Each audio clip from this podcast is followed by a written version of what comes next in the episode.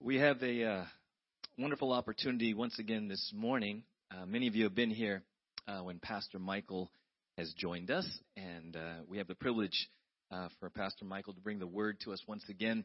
Uh, if you haven't been here and had a chance to to meet him, just a little history. I first met Michael 20 about 20 years ago. A little over 20 years ago, we served together in a church in Oceanside and uh, we have kept in touch. He is actually part of what we call, uh, call our accountability board. Uh, for our church, we have an accountability board of pastors uh, who don't live in Ojai. Um, Michael's one of them. There's one up in Tracy and another one in Colorado. And uh, it's very important to us. And so Michael has been on this journey with Ojai Valley Christian Fellowship uh, from day one. And he's a dear brother. We have lots of conversations, personal, pastoral.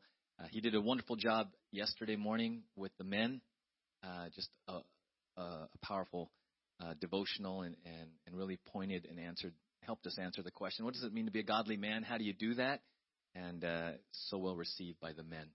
So this morning uh, we're going to pray, and Michael will come up. Lord, thank you for our time of worship so far, Lord, and thank you for your word. Thank you for your word you say that we are sanctified by your word, and your word is truth. And and so, Lord, uh, now uh, as only you can do, uh, speak to us from your word, Lord. And and Lord, uh, we don't want to just be hearers, but as it says in James, we want to be hearers and doers. So, Lord, help us to understand it, and then, Lord, bring the very practical application. And Lord, as we walk in faith and obedience in the Spirit to your word, Lord, uh, we believe that that's where the transformation will come. That's where the transformation. So bless our brother Michael. Thank you for he and his wife Corey uh, being here uh, this weekend and, and their ministry to us as a church family. In Jesus' name, amen. Amen.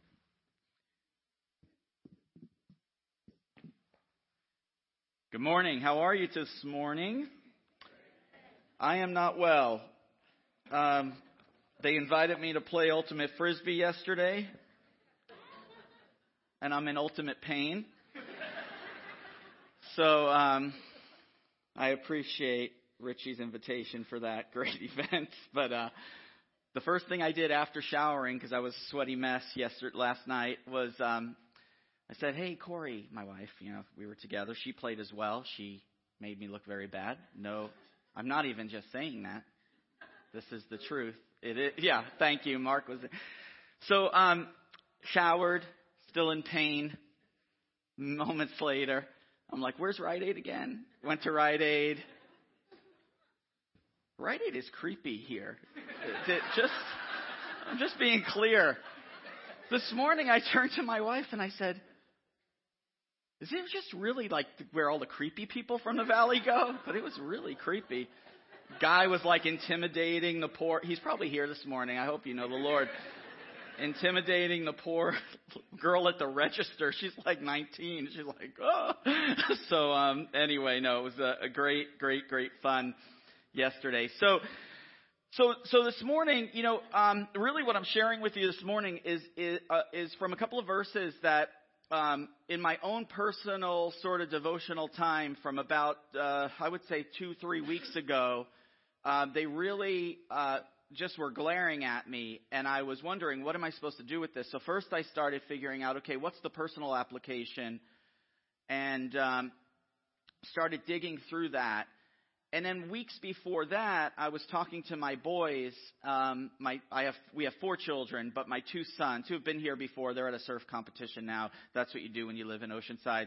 And um, and they, they, um, uh, I was sharing with them about uh, really, I was just sharing with them, hey, you know, Jesus wants your whole life.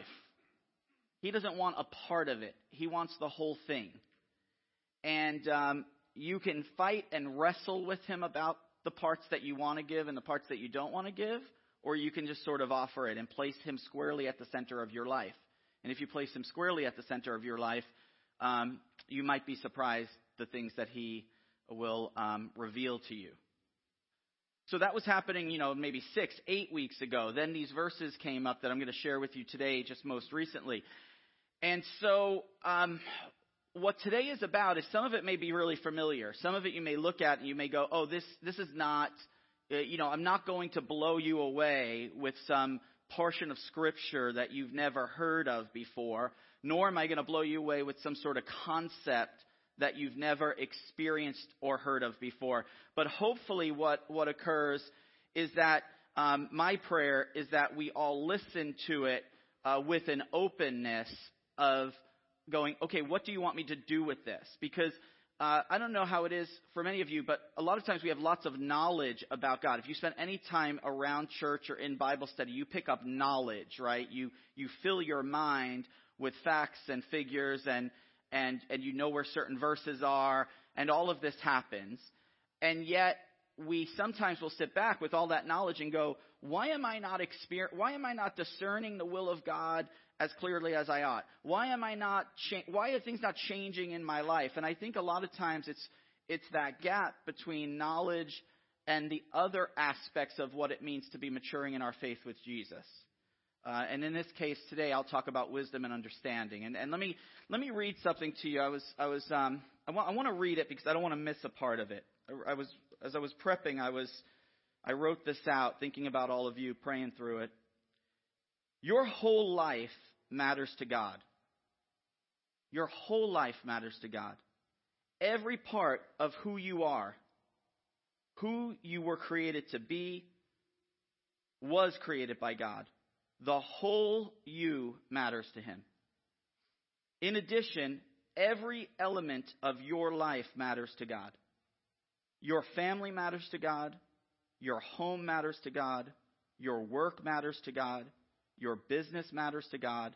The whole you matters to God.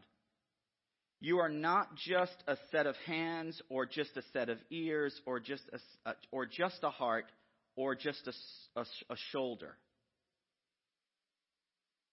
Similarly, you are not just a warm body to fill a volunteer position or just a wallet to donate money or just a fill in the blank.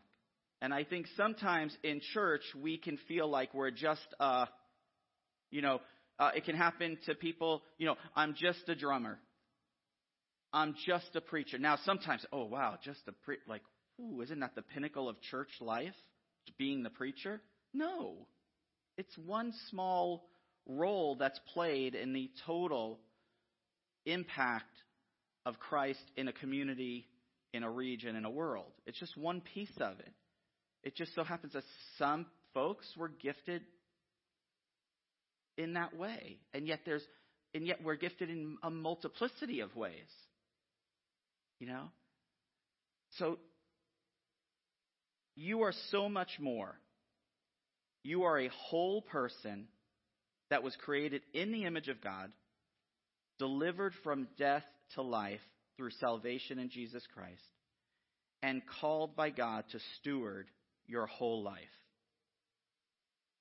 So today's message is whole life stewardship.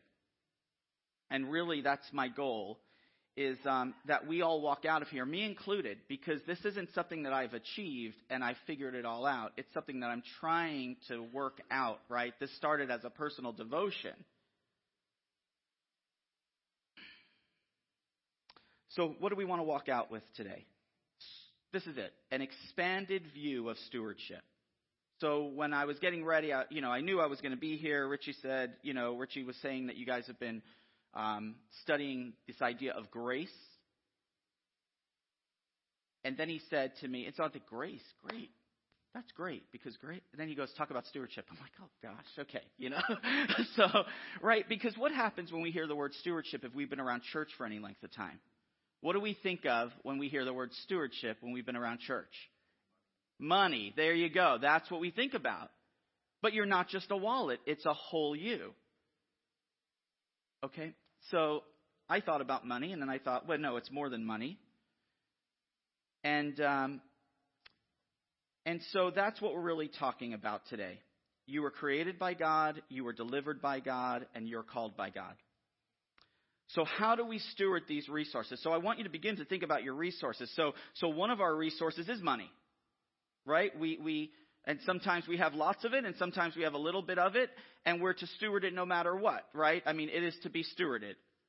But we also have gifts and talents. You have skills that you've developed over time. You know, some of you have, have great skills in an area of your life, in business, in, in a skill that you developed at work. And that's to be stewarded by God. Others of, of us have connections into the community. Maybe you, uh, you're involved in some sort of community activity, uh, coaching a team, working in a That's to be stewarded for God's glory.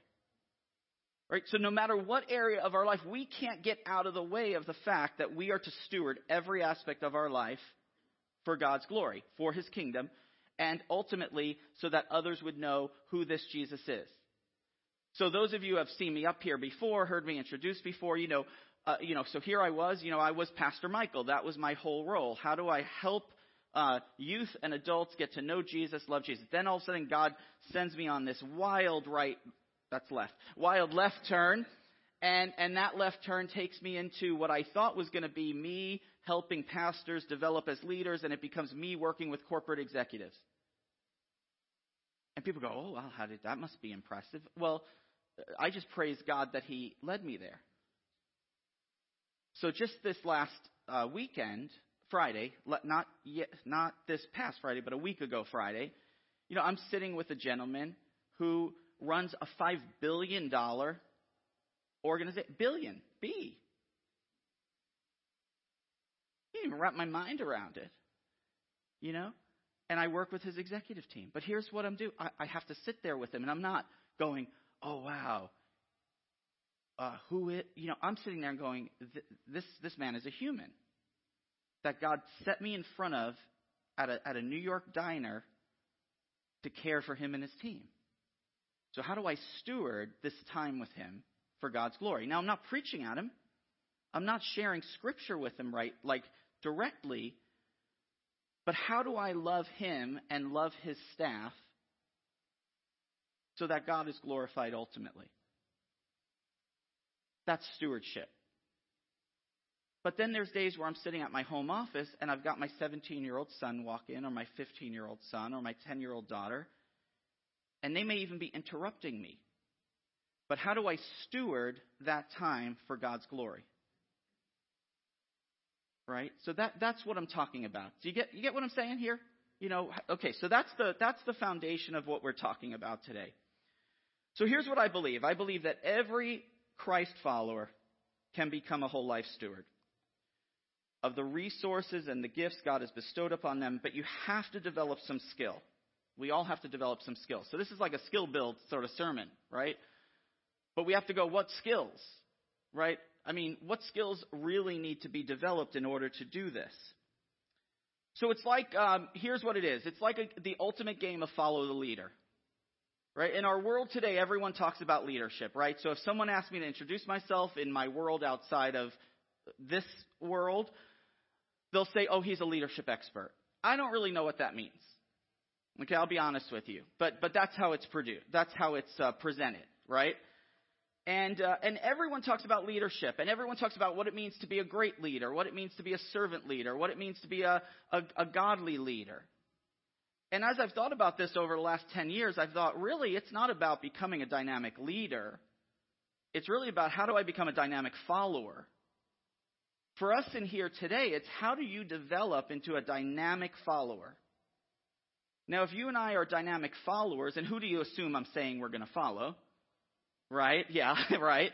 Right? If we become dynamic followers, then, then, then these, these opportunities to steward our life at work and steward our life at home and in the community and in worship. And in that that follows. That follows. That comes. Okay so how did god do it?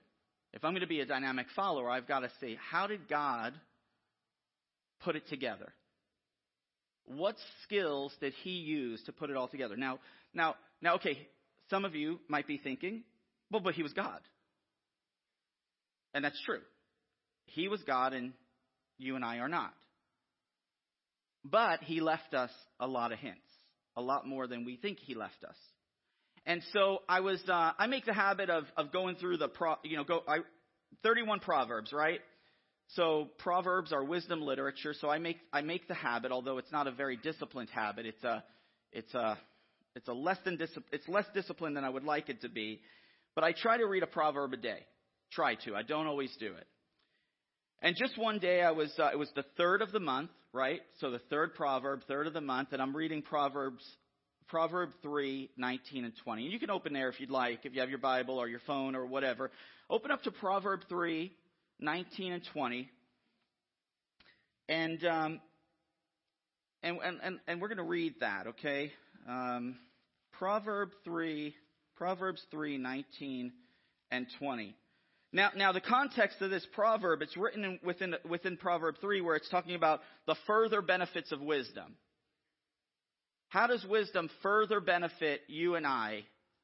And so when you get to 19 and 20, all of a sudden we read this. It says, By wisdom the Lord laid the earth's foundation. By understanding he set the heavens in place. And by his knowledge the, deeps, the, the, the deep were divided, and the clouds let drop their dew.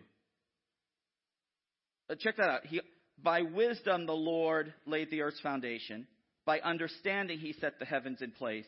By his knowledge, the deeps were divided and the clouds let drop their dew. And I was sitting there and I was thinking, wait, wait, why would God need to use wisdom, knowledge, understanding? There must be something there for us that it was laid out for us to see that there's this idea of wisdom, knowledge, understanding, that there, there's somehow something must be, there must be something about those three words. Because it could just say, God laid the earth's foundations, He set the heavens in place, and the deeps were divided. That's, that's, it could just say that.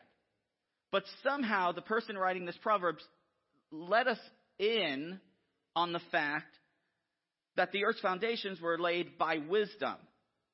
The heavens were set in place by understanding. And then everything was divided and the rain came through knowledge. Well, wisdom, knowledge, understanding, and knowledge of what? Of whom? Why? For us. It could just say, God did it, boom. And it was done. I mean, it doesn't need to tell, it, it doesn't need to say any of this, but somehow I look at it and I go, whoa, wait, wait. And, and here's what I think. In, in, our, in our day today, when I walk around the world and I interact with people, right, people will go, oh, wow, that person is really smart. They have a lot of knowledge. But then if you spend any time, you'll go, oh man, they're kind of foolish. You know? How can you be that smart and do such and such? Or you'll see someone uh, in, in our lives with all this wisdom, and yet they're sort of dismissed away. Because they don't seem like they would be, they don't have the right pedigree. So I'm sitting there going, okay, God, what is this for? Who is this for? And so when I looked at it, I started, I started thinking about this, and I, and I kept on kind of going into this idea by wisdom God laid the earth's foundation, by understanding He set the heavens in place, and by His knowledge He was divi- the, the, He divided the depths, and the clouds let drop their dew. And then I remembered this quote. It was from a pastor, and he said, "You are most like your Creator when you are creating." And I go, "Okay, most like my Creator when I'm creating." How would I create anything? How can I make a change in my family's life or in my community or at my workplace or in my business or in the lives of someone else that I'm trying to impact, maybe the people I coach and consult and train? Well, I would need to have some knowledge. But if it was only knowledge and I couldn't understand what their needs were, then it would just be wasted knowledge. It would be another smart person talking about smart things and no one hears or listens or changes a thing. So I thought, okay, my knowledge has to be knowledge and understanding of the context, the world I live in. Can I understand the other person? Can I empathize with their realities? Do I sit there with that CEO and listen to his troubles about his leadership team and think, oh, whatever, you make a couple of million dollars a year, what do you care? Or can I understand his reality and sort of sit in his reality? Similarly, can I sit with someone who has a, a dying spouse and understand their reality, although I never experienced it? That's called empathy. Or can I sit with a homeless person and, and, and, and, and, and be empathetic towards it? That's the understanding. So here goes God. He has all the knowledge to create it all, but somehow he wants, he sets the heavens in place understanding. I think it's understanding us.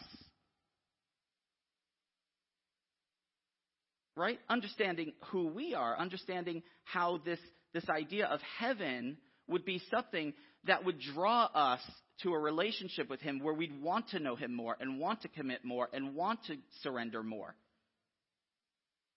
That's, that ought, heaven ought to be calling us to that. Know?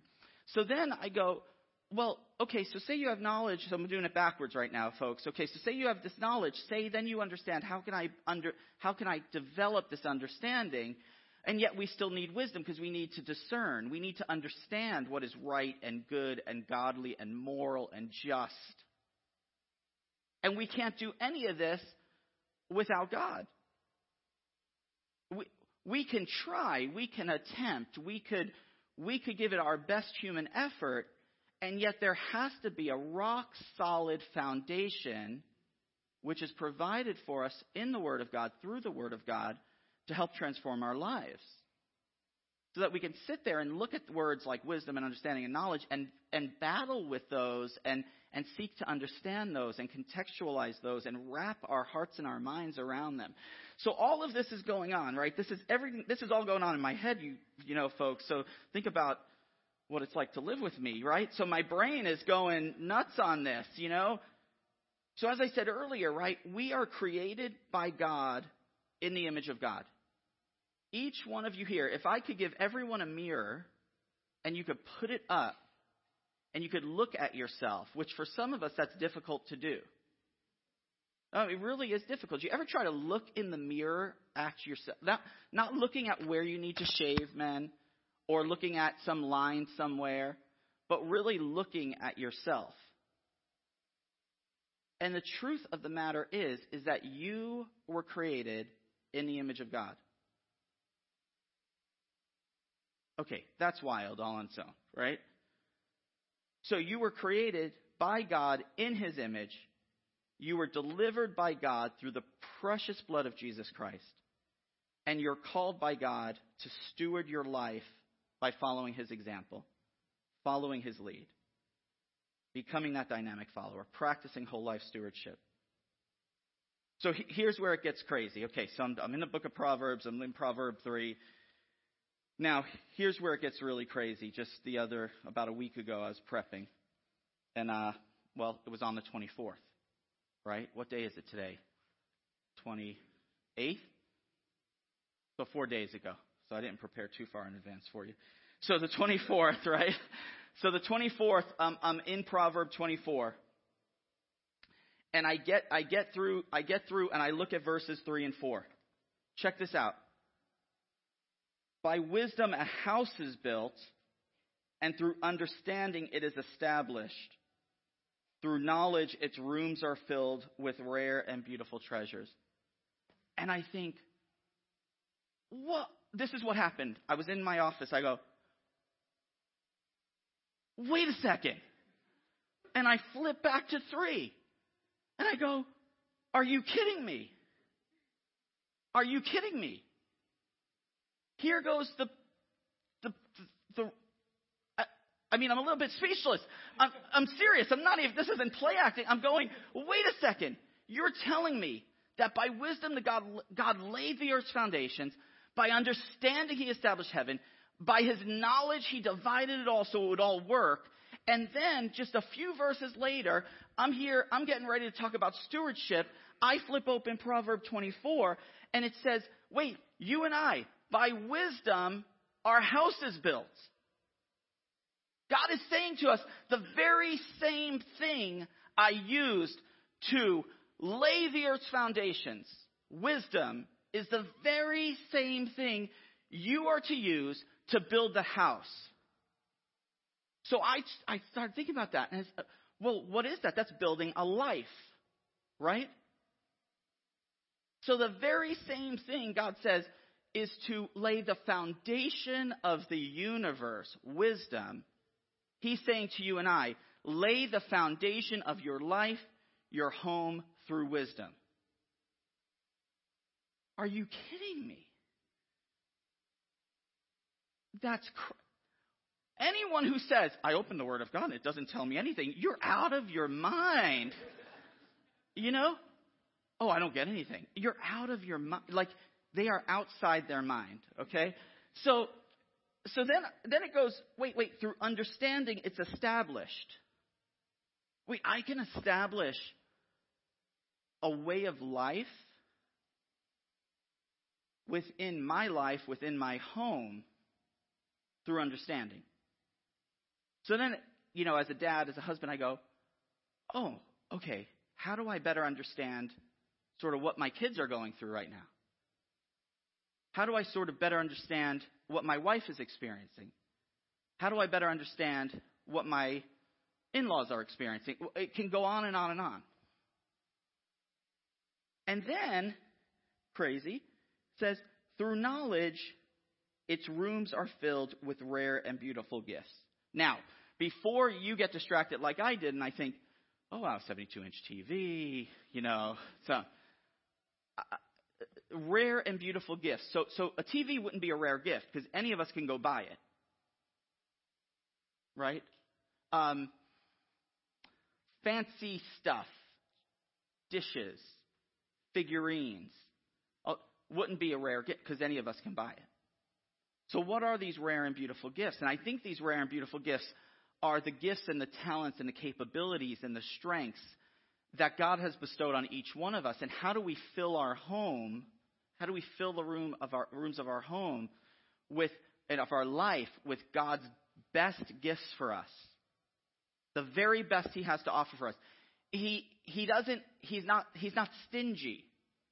Are you ever? St- I'm stingy with my food.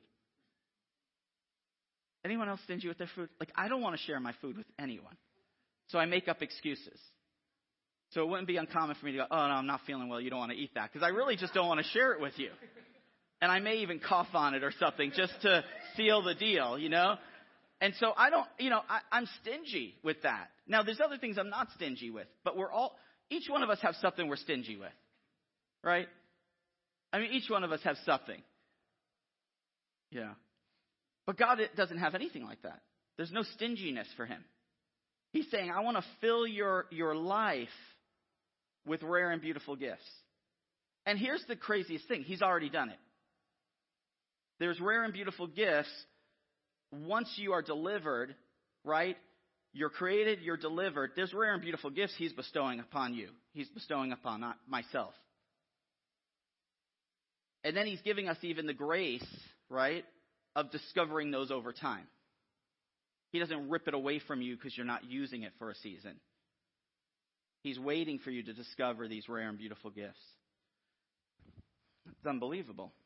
So wisdom, understanding, and knowledge. So let's jump ahead a little bit, right? So I'm, I'm, I'm sitting there and I realized, well, maybe what it takes to be a whole, whole life steward, to steward our entire life, is this very thing wisdom, understanding, and knowledge. If I pursued the development of wisdom, the development of understanding, and this knowledge of who God is, how would that change things? So I started looking at that and I realized it reminded me of a very familiar verse. James 1:5. So if you want it, we're going to do some scripture gymnastics here, right? So James 1:5 says what? Anyone uh, everyone there yet? So it says this.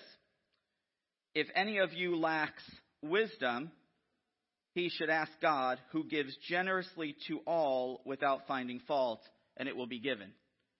So we don't even have an excuse with wisdom. Eh, he's saying, ask for it, I'm going to give it to you. I mean, he probably sits back sometimes and thinks, oh, I'm giving it to this one again. You know, but anyway, that's not, you know, we'll talk later. So, uh, the, the, the thing is, is that you, you ask and he gives it generously without finding fault. I mean, that's pretty amazing.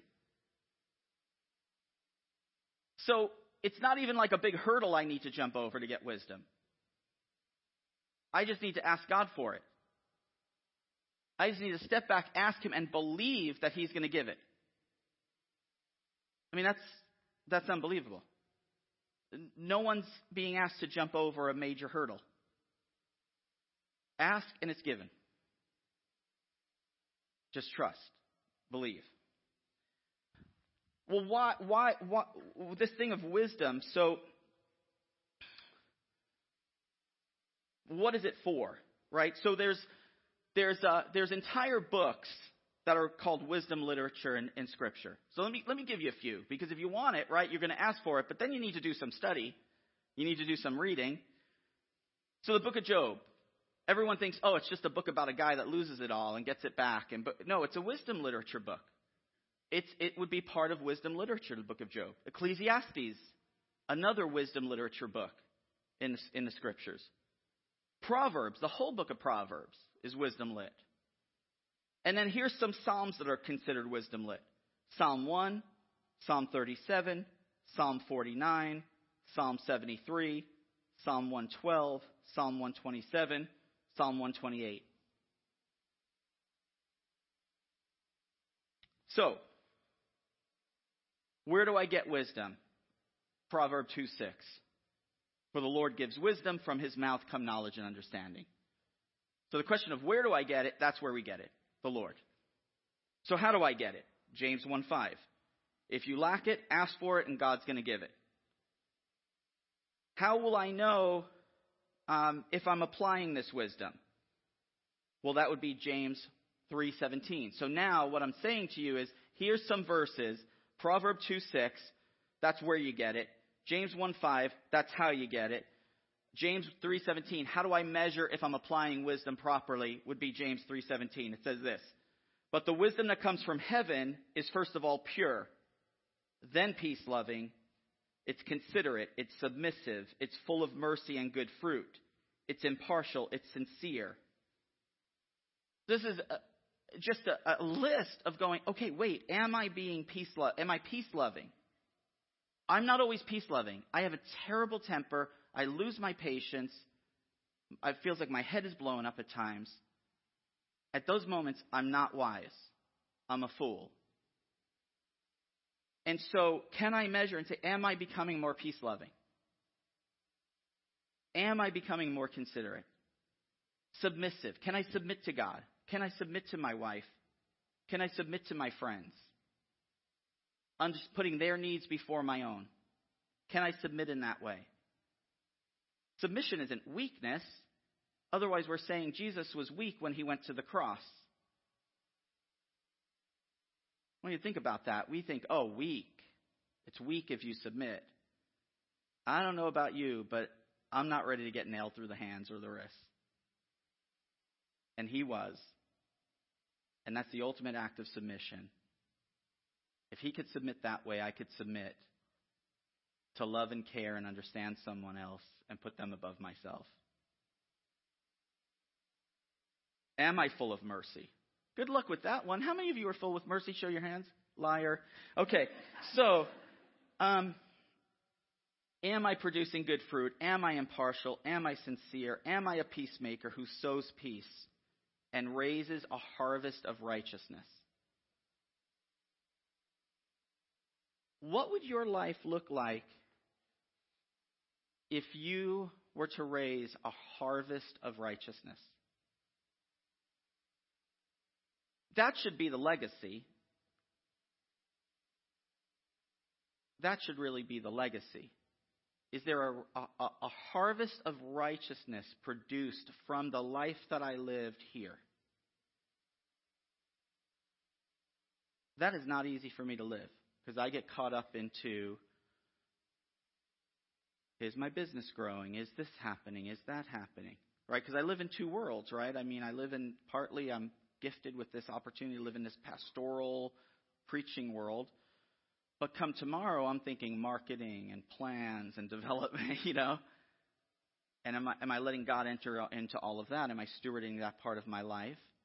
And I, and I, I I experience a tension between those two things, not unlike any of you do, trying to pay the bills and, and get to the goals that you're, you're hoping to get to and the things you want to accomplish. And, and yet, at the end of the day, none of that matters uh, in the context of what I'm saying right now because it, I mean, it does matter because we matter to God. But but what doesn't what what really should be the measure of my life is is there a harvest of righteousness produced out of this life I've been given to live, no matter how many days I have, right?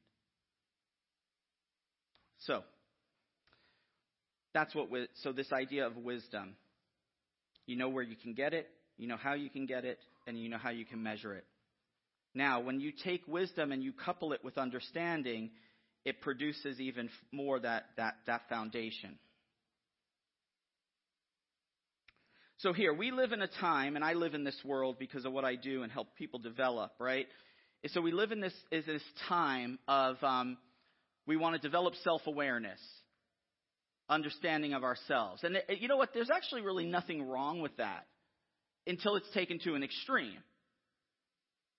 When it's taken to the extreme and I become the center of my universe, and my feelings and thoughts and ideas become the center of my universe, that's that extreme piece. And when it's taken to that extreme, often what happens is um, we achieve this self-awareness and and self, you know, this mindfulness and this self-actualization. And it's all of this understanding, but it's understanding that doesn't have an anchor. right? It, it, it's understanding that does has, it has no anchor. There's there, it's not it's not it's not rooted in anything that's firm. We have the other scenario, and I'm sure it's not any of us in here, but where what what happens is is um, we're not we're not really pursuing self understanding and, and uh, you know understanding of others. What we're doing is we're judging, right? We're the judger. We're judging our own shortcomings. We're judging other people's shortcomings. And, and, and so, so we can go to these extremes.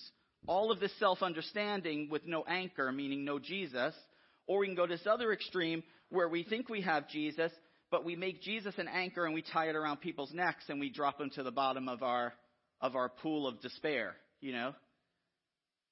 And sometimes we do that to ourselves. Well, that's not, that's not understanding right? That's, that's not what he's talking about here.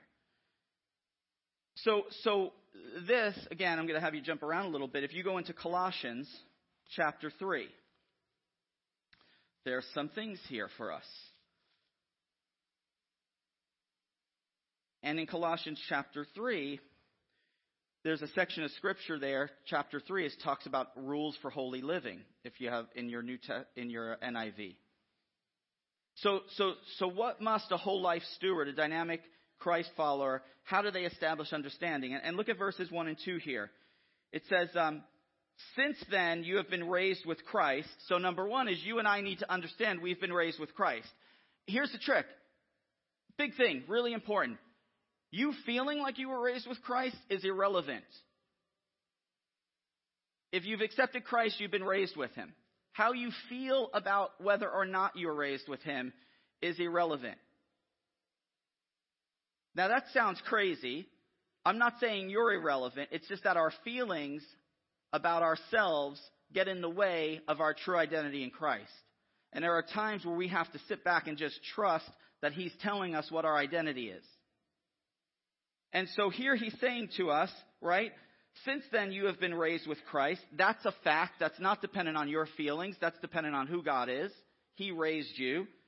Then it says, set your hearts on things above where Christ is seated at the right hand and set your minds on things above, not on earthly things. So bingo, you want understanding? I want understanding. We get wisdom by asking for it. We get understanding by setting our hearts on who? on God, on things above. Setting our minds on things above. What is the biggest problem for you and I? How we feel, our hearts, and how we think, our minds. And if you want to get your thinker and your feeler out of the way to experience who God's called you to be, we've got to set our minds on things above, not on earthly things. Set our hearts on things above, not on earthly things. Now, what does that mean? That we uh, stop paying our mortgage, stop paying our bills, start sleeping at. No. Let's not be silly, right? That's not what it's saying. But it's saying when the weight, when the worry, when the pressure, then we have to check ourselves a little bit and go, wait, wait, do I have a proper understanding? Where do I need to reset my heart? Where do I need to reset my mind? It's crazy because it's so plain. And yet, you don't know how many years I walk around stumbling around as if I'm in the dark. And there's no darkness. It's all been lit up. Right? Look look at that. He's saying, since then, this is what you do. Hearts and minds on things above. Align your thinking, align your mind. Then if you go to verses 12 and in the same chapter, go to 12 and 14, 12 through 14 and it says, "Therefore as God's chosen people, holy and dearly loved, so holy H O L Y, perfectly, right? It's completely set apart from anything that's corrupt. You are loved in a way, God loves you in a way that any hint of corrosion is not in it. It is a perfect, absolutely perfect love, a holy love that He has given to us. Clothe yourself with compassion, kindness, humility, gentleness, and patience. How would our witness in this world be different if people saw coming from us, the church, compassion, patience, gentleness, humility, and kindness? How would it be different? How would it be different in our families if people saw from us compassion, kindness, humility, patience, and gentleness? Goes on and it says, here's the thing. This is for the church, verse 13. Bear with each other. That's awesome because he knows we're all messed up and we all gather together and we're all going to make each other upset at times. And he says, bear bear down, bear with each other, right? Bear with each other and forgive whatever grievances you may have against one another. So for you, those of you who hate this message, you can't say that to me. no, just kidding. just kidding. So, uh, uh, but but it's bear with each other. Forgive whatever grievances you may have against one another. Forgive as the Lord forgave you, and that's the whammy. He doesn't even give us a wiggle room. He doesn't even give me wiggle room. Come on, like what you know? Now, grace is the wiggle room, right? But it's awesome here. So, and whatever, and over all these virtues, put on love, which binds them all together in unity. Now, this love stuff, I talked about love yesterday with the men, and I'm talking about love today. And I, I it's work for me. Let me just say that. I I do not just naturally love. I don't. You know, the men yesterday heard me say that in my home growing up, I never heard anyone say to me, I love you. No one. Nada. Zero. Never. Now, do I believe they love me? Yes. But would it have been nice to hear? Double yes. You know? So for me, this idea of love, I have to rely on God. And of course, God's given me my wife who has sort of flooded my life with love, which is amazing. And my kids do the same, which is God's grace. But it's not natural for me. For some of you, it's not the natural thing you're going to jump to. And I would just encourage you to trust God's word in that in that piece there.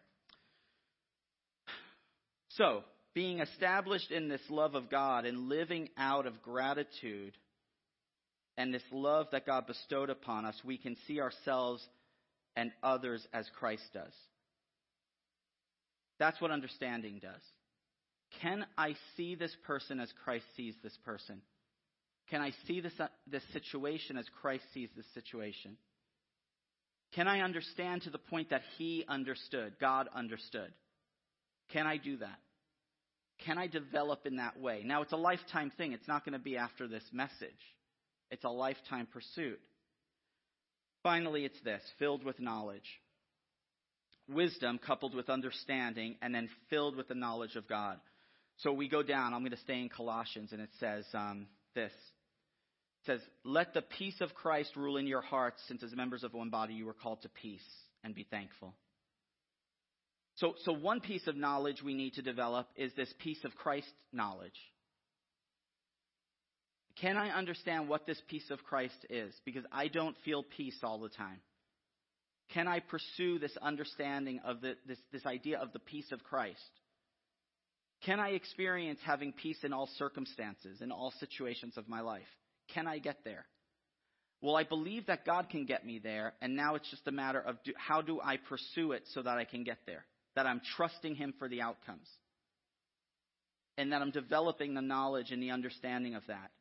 It goes on in verse 16, and it says, um, let the word of Christ dwell in you richly as, you know. And so, so there, so knowledge, knowledge of the peace of Christ, knowledge of the word of Christ. Transformation without the word of as a Christian, transformation without the word of Christ, it's like we're it's like we're handicapping ourselves. So what I would encourage you to, is maybe you don't like to read, then get the Bible app on your phone and just listen to it. You know, no one's saying that you have to have a Bible tattered up with underlines in it. That's great if you have that. I have that. Some of you have that. But if nothing else, just listen to the Word of God. Not to preachers. Okay, that's okay secondarily. But to the Word of God, just the pure Word of God coming at you. And so we have this whole, you know, U, YouVersion or whatever the Bible app is, and it's incredible because you can just hit play and you can listen to the Word of God. You know? So this is an amazing thing to do. But because you have to, in order to really have this, this, this knowledge, we have to access the knowledge giver. He has all the knowledge we need. I once listened to someone talk about Jesus, the smartest man who ever lived, and how some people have, have problems with believing that the smartest person who ever lived was Jesus. You could say he's the most holy. You could say that he's the most righteous. But most, many of us would struggle with the smartest. Well, I would venture to say he's the smartest. And so why don't I trust the smartest person I know with the development of knowledge? Finally, there's this. So, what would whole life stewardship look like? So, there's a word in the Old Testament. The word is avodah, or avoda. And that word it's an interesting word, and the word means three things it means work, worship, and service. But there's no delineation that it's 50% that, 10% this, 40% that. It's, it's equally all of those things. And it's a word that we've lost in modern day church this idea of work, worship, and service being this, this intertwined, connected thing. So, can you put up that slide for me? This is my representation of that word. At the center of your life, of my life, is God. And I have a perforated circle around that because that ought to sort of come into every aspect, every piece of the pie of our life. So the big outer circle represents your whole life. In your whole life, in my whole life, some of the sections of yours might change, but there's work and business. That's part of our life. There's family as part of our life. Friends are part of our life. Service ought to be part of our life. Community ought to be part of our life. Worship, our resources, our finances are part of our life. And our gifts and talents are part of our life. At the center of the universe of your life, of my life, ought to be God. And if we are focused on who God is, and we let Him stay squarely in the center of our life, then, through this idea of developing wisdom and knowledge and understanding, we sort of, if you could picture it, almost filtering out from there. Now we can go into our work and our business stewarding it differently. We could come to church stewarding it differently. We could go to worship stewarding it differently. Community stewarding it differently. So it's this idea of the, of the whole you matters to God. The whole you matters to God, and He wants to touch every single aspect of our lives. so that as we steward that aspect, people can see the glory of Christ, that they can recognize they were created in the image of God as we have, that they can experience deliverance into a relationship with God through the blood of Jesus Christ like we have. And that the, and, and, and then they can they can discover these gifts and talents that they too are to steward, are to manage, are to lead, are to utilize. And so I just want to encourage you, I'm going to pray. But consider how God touches every part of your life and how can you and I further that touch of God in every aspect of our life through this idea of steward, stewarding our whole life. Let's pray. Heavenly Father, I thank you Praise you, God. Thank you for your word. Thank you that there are portions of Scripture, some of which are mysterious, but some are so plain. God, you laid the earth's foundation through wisdom. You set the heavens by understanding. And through your knowledge, you divided up the resources so that they would be perfectly in balance with one another. And God, then you show us that we can build our house with wisdom, establish it through understanding, and fill it through knowledge, knowledge of you. And God, I pray that we would take the model as we follow you, as we, we become whole life stewards, dynamic followers of you, Christ, and that we would place you squarely at the center of our lives. That through wisdom, understanding, and knowledge, we would then allow every part of our life to be touched by you and that those people who are in those parts of our lives would ultimately be touched by you. Thank you, God, for your word. Thank you for your love. We pray these things in your name. Amen. What we dismiss, as Michael was uh, sharing, you know, he said at the very beginning, you're probably not going to hear anything that you haven't. Well, that wasn't true. Because uh, Eileen, put put up the, the, the chart real quick, the, the, the grid, because I think I think uh, many of us are just going to miss this. You're just going to miss this. See where it says God, okay, and then has all of our lives. We've seen that before. Nothing new. It's the, where knowledge, wisdom, and understanding come in. You cannot miss that. Because sometimes we live in the world of intentionality. Yeah, I want God to be the center. But I'm just stuck. I gain all, I go to church, but I don't know what to do with it. But I really want God to be the center. Can someone tell me how God is supposed to be the center? How does Christianity, how does this work?